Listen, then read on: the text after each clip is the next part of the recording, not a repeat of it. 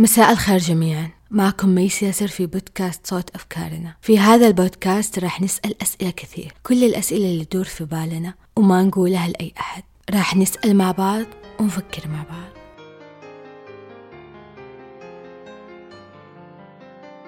أنا علي الأسئلة وأنتوا عليكم الإجابات. عشان كذا أساسا هل لأفكارنا صوت ولا لا؟ سألت الناس من حواليني هذا السؤال وكان جوابهم كالآتي. سؤال جميل ميس.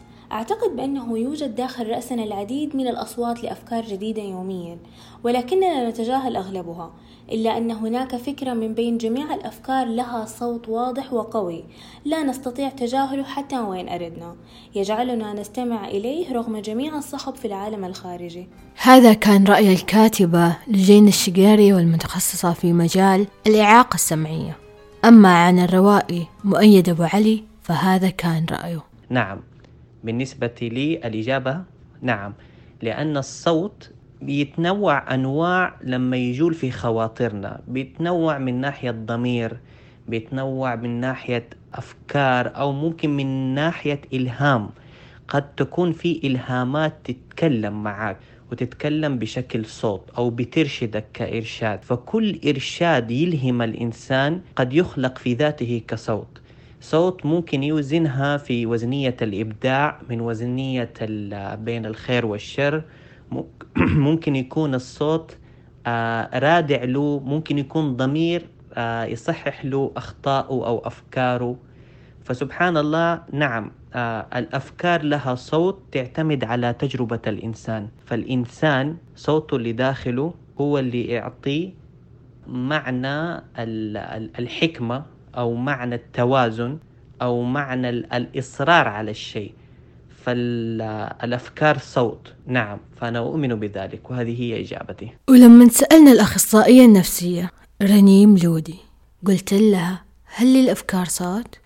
قالت إجابتي هي نعم. أفكارنا لها صوت أفكارنا لها إيقاع معين لها نغمة خاصة فينا. أفكارنا تمثلنا إحنا تمثل ذواتنا وتجاربنا في الحياة تمثل رؤيتنا تمثل رغباتنا أهدافنا أمانينا. ببساطة الفكرة هي الصوت اللي إحنا بنسمعه في الوقت اللي نختلف فيه بنفسنا في الوقت اللي نستنى فيه إلهام في الوقت اللي نكون مخططين نعمل شيء. فالفكرة هي اللي بتلح علينا الفكرة هي اللي بتوجهنا الفكرة هي اللي بتمشينا الفكرة هي اللي بتظهر قدامنا يعني كشيء كهدية.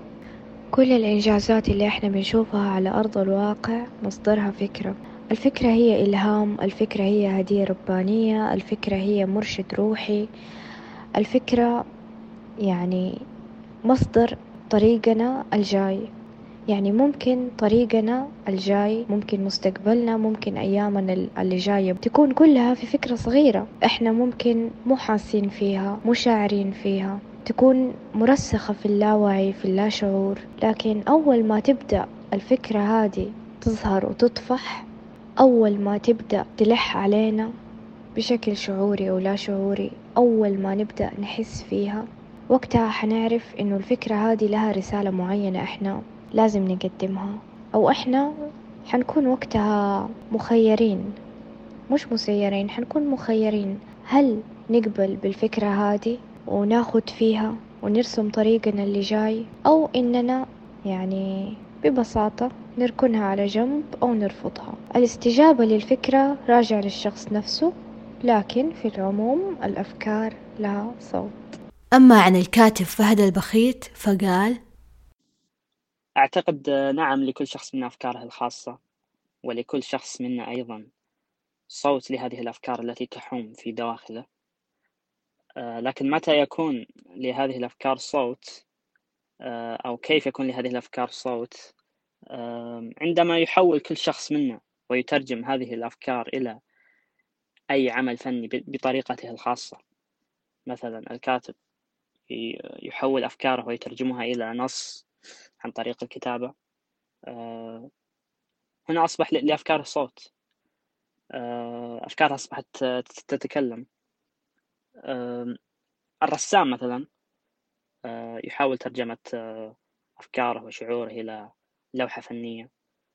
فهذه طريقة أيضا للتعبير عن عن ما يحوم ويعيش في داخله من أفكار. ولكل شخص من طريقته الخاصة أعتقد. سواء بالكتابة بالرسم بالموسيقى بأي طريقة كانت. أما عن الأستاذة مهر بريكان كان لها رأي آخر. أه، باعتقادي نعم ولا. عقولنا تتعرض لملايين الأفكار خلال اليوم. بعض هذه الأفكار نترجمها بنطقها فبذلك أصبح لها صوت وتردد. أما بعض الأفكار التي نختار أن نتجاهلها أو ننساها تبقى ساكنة في عقولنا لحين اللحظة المناسبة للنطق بها أو الاستمرار بتجاهلها فبذلك يكون هل لأفكارنا صوت؟ نعم ولا. يراودني شعور وما عرفت ألقى له أي معنى.